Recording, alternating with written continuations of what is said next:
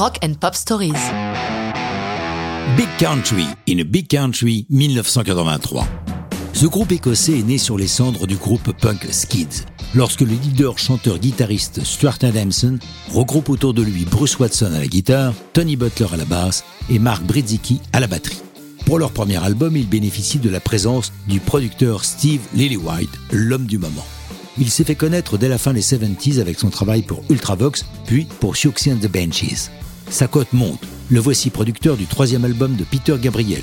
Il devient une star de la production avec son travail pour U2, puisqu'il est aux manettes de leurs trois premiers albums.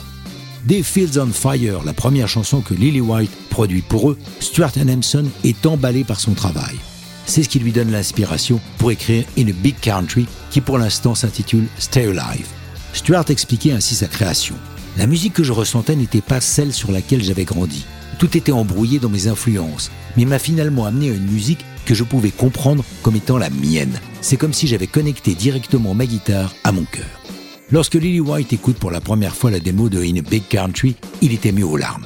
À partir de cette démo, il va faire un gros travail de reconstruction de la chanson, bougeant le refrain, ajoutant ce pont où les guitares prennent des accents de cornemuse, rendant leur son tellement original, et last but not least, il fait chanter Adamson une octave plus haut sur le pont. Le texte, Adamson l'explique ainsi. L'idée était de donner de l'espoir, une certaine confiance en soi dans ces temps troublés. La chanson, signée collectivement par les quatre membres du groupe, change de titre sur la suggestion de leur manager qui propose In a Big Country, aussitôt adoptée par le groupe et Lily White. La chanson est illustrée par une vidéo dirigée par Lindsay Clennell, déjà connue pour son travail avec les Clash, Black Sabbath et les Stranglers. Dans le clip, le groupe est à la recherche d'un mystérieux document contenu dans une boîte noire portant le logo du groupe. Boîte convoitée également par une jeune fille qui les poursuit et parfois les précède il chevauche des quads à trois roues, ce qui fera dire aux inénarrables Beavis and Butthead de MTV que c'est comme un film de James Bond.